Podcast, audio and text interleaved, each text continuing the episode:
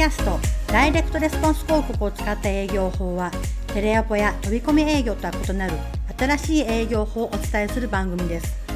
書籍ダイレクトレスポンス広告を使って高額商品をバンバン売る本の著者辻武さんが訪問販売でしか売れないと言われた太陽光発電をたった一人で売りまくった秘訣を公開。チラシ広告を使って販売したノウハウやマーケティングを使った新しい営業スタイルをメインに解説。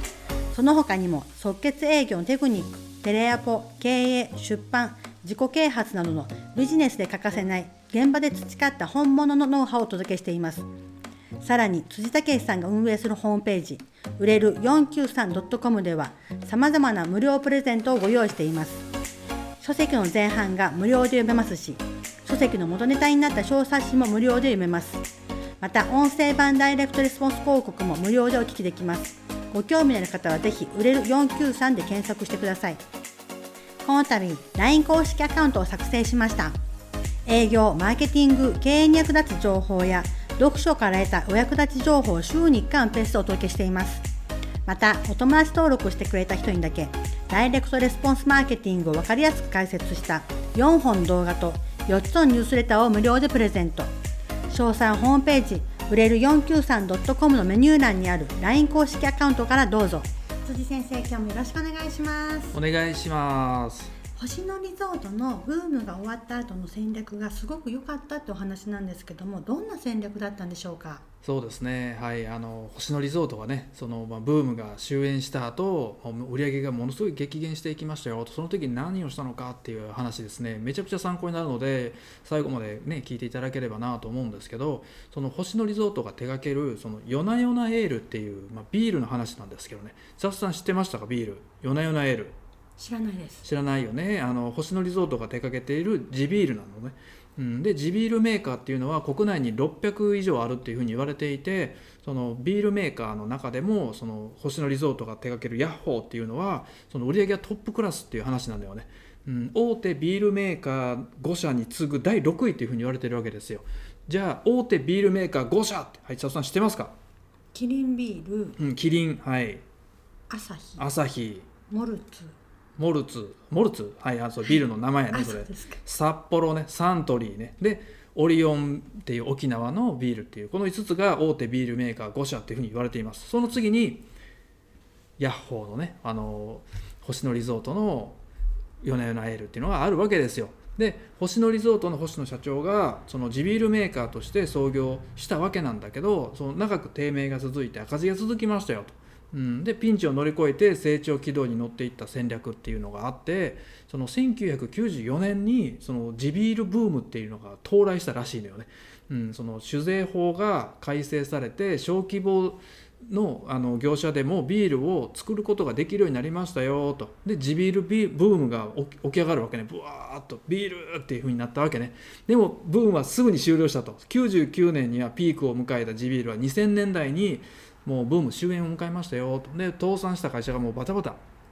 出てきましたと。で2002年にはヤッホーも赤字になりましたっていう話なわけですよ、まあ、もう今から約20年前の話になるんですけどそのブームが終焉した後、はいもうブームっていろんな業界で起きるじゃない。太陽光も起きたしいろんな業界でブームがバーって起きてきたと思います、はい、でそのブームが過ぎ去った後その星野リゾートは何をしたのかってこれがめちゃくちゃ参考になるかなっていうふうに思うわけですねで多くのビールメーカーは何したのかっていうと販売の落ち込みをカバーしようとその製品ラインナップを広げる戦略に出ましたよと例えばあの軽い軽い飲み口のそのライトライト版を作るとかその異なる飲み口の黒を作るとか要は味を増やすことで新しい需要を掘り起こそうと考えたわけですね。うん、だからあのだけどというか当然そのヤッホーのそのスタッフもその取引先も夜な夜なエールのラインナップを増やしましょうよと。多分社長って言ってたと思うんだよね。ラインナップ増やしましょうと。飲み口明るいライト作りましょうよ。黒作りましょうよと。いろんな味が楽しめるその新タイプを作りましょうっていう声がやっぱものすごい上がっていったわけなんですけど星野社長は断固拒否したと。はい、で夜な夜なエール夜な夜なエールのバリエーションは増えなかったわけね結果的には、うん、で売り上げがさらに落ち込んでももう増やさないっていうふうにやってたわけね。で理由はラインアップラインナップのその拡張っていうのは長期的に見たら失敗に終わるっていうのを知っていたからですね初の社長は、うん、多くの企業は売り上げを伸ばそうと増やそうとその商品の製品のラインナップを増やしますが短期的に見ると確かにラインナップが増えるおかげでその売り上げがねこう増えていくことはあるんですけど長期的に見たらほとんどが失敗に終わってるっていうそのまデータというかあるわけですね。うん、で結果としてその製品ラインナップを拡張すると売り上げは大きく落ち込むっていうその製品ラインナップ拡張の法則っていうのを、まあ、その本から学んだっていうふうにおっしゃっているわけですね。うんで後日談でその星野社長は1つのブランドでいろんな味を出すのは絶対にマイナスになると。売り上げが落ちても夜な夜なエールはこの味だっていうメッセージをしっかり伝えることが大切だと。だから味は増やさなかったっていうふうに語っているわけですよ、うん、でヤッホーは味をその味を変えるとか味のバリエーションを増やす代わりに製造工程を見直すなどの品質向上を続けるその工夫をもうやりまくってきたわけですね。うん、またあのインターネットの販売なんかのその新しい取り組みなんかをあのスタートさせましたよと。その結果ヨネヨネエールは固定ファンを少しずつ増やすことに成功して2002年は赤字になったけど2003年にはそのもうプラスに転換しましたよと。で2005年にはもう完全な V 字回復しましたよという感じなわけですね。彦根も地ビール出してるみたいで。ああるね。しいみたいですね。うんうんうん、らしいね。あのね、ちょうどあの県立大学のからその話のとこはあるみたいですからね。うん、そう地ビールってそうあるわけですよ。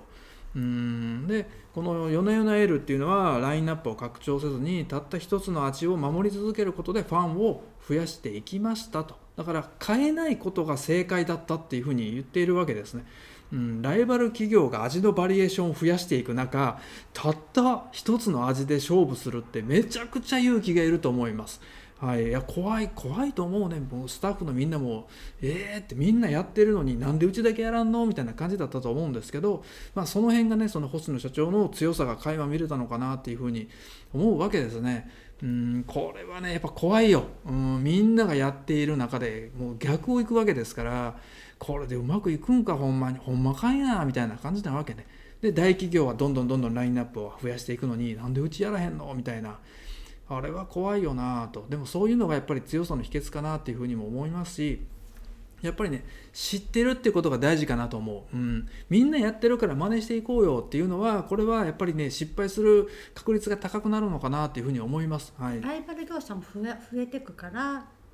余計失敗する確率も増え増えますよね。どういうこと？ライバル業者が増えていくから失敗する確率が増えていく？うんまあそうなんかな。うんまあそんな感じでそのねいや一つだけの味で勝負していくっていや結構怖いと思うんですよね。うん、やっぱりみんないろいろ広げていくじゃない。こう一つだけの味で勝負していくっていうと、まあ、例えば吉野家の牛丼とかね。牛丼だけで勝負していくみたいな最初の頃はやってたけどね。今なんかちょっといろいろバリエーション増やしていますけど、まあ、そういうのが必要なのかなっていうふうにも思いますね、まあ、もちろん時代背景が違えればその戦略も変わってくるっていうのももちろんあると思うんですけど一つのやり方として、うん、そういうのがあるのかなと。であとは知っててほしいのはやっぱり製品ラインナップを増やしていくと短期的には売り上げは上がるけど長期的な目で見たらやっぱそれはマイナスになることが大きいですよっていう話なのでやっぱそういうのを知っている知って知らないっていうのはやっぱ大きな差になるのかなとそれを知ってた上で果敢にも挑戦していくのかそれとも知らずに「イエーイみんなやってるからやるぜ!」みたいな そんな感じでやっていくのかみたいな感じなわけね。まあ、僕も経験ありますよ、はい、太陽光発電でそのみんなが訪問販売テレアポだとかその飛び込み営業で訪問販売でしか太陽光発電売れないって言ってる時に僕は広告で勝負していきましたからね。うん、みんなから絶対失敗するぞって言われたわけですよ。はい、あの前職でお世話になった社長とかにも相談したら「お前そんなもん絶対失敗するぞ」っていうふうに言われるわけですよね。うん、そんな中でいやでももう俺にはこれしかないって言ってやっていったわけですよ。まあ、おかげでねあのその訪問販売を脱却することもできたし訪問販売をやめたおかげでで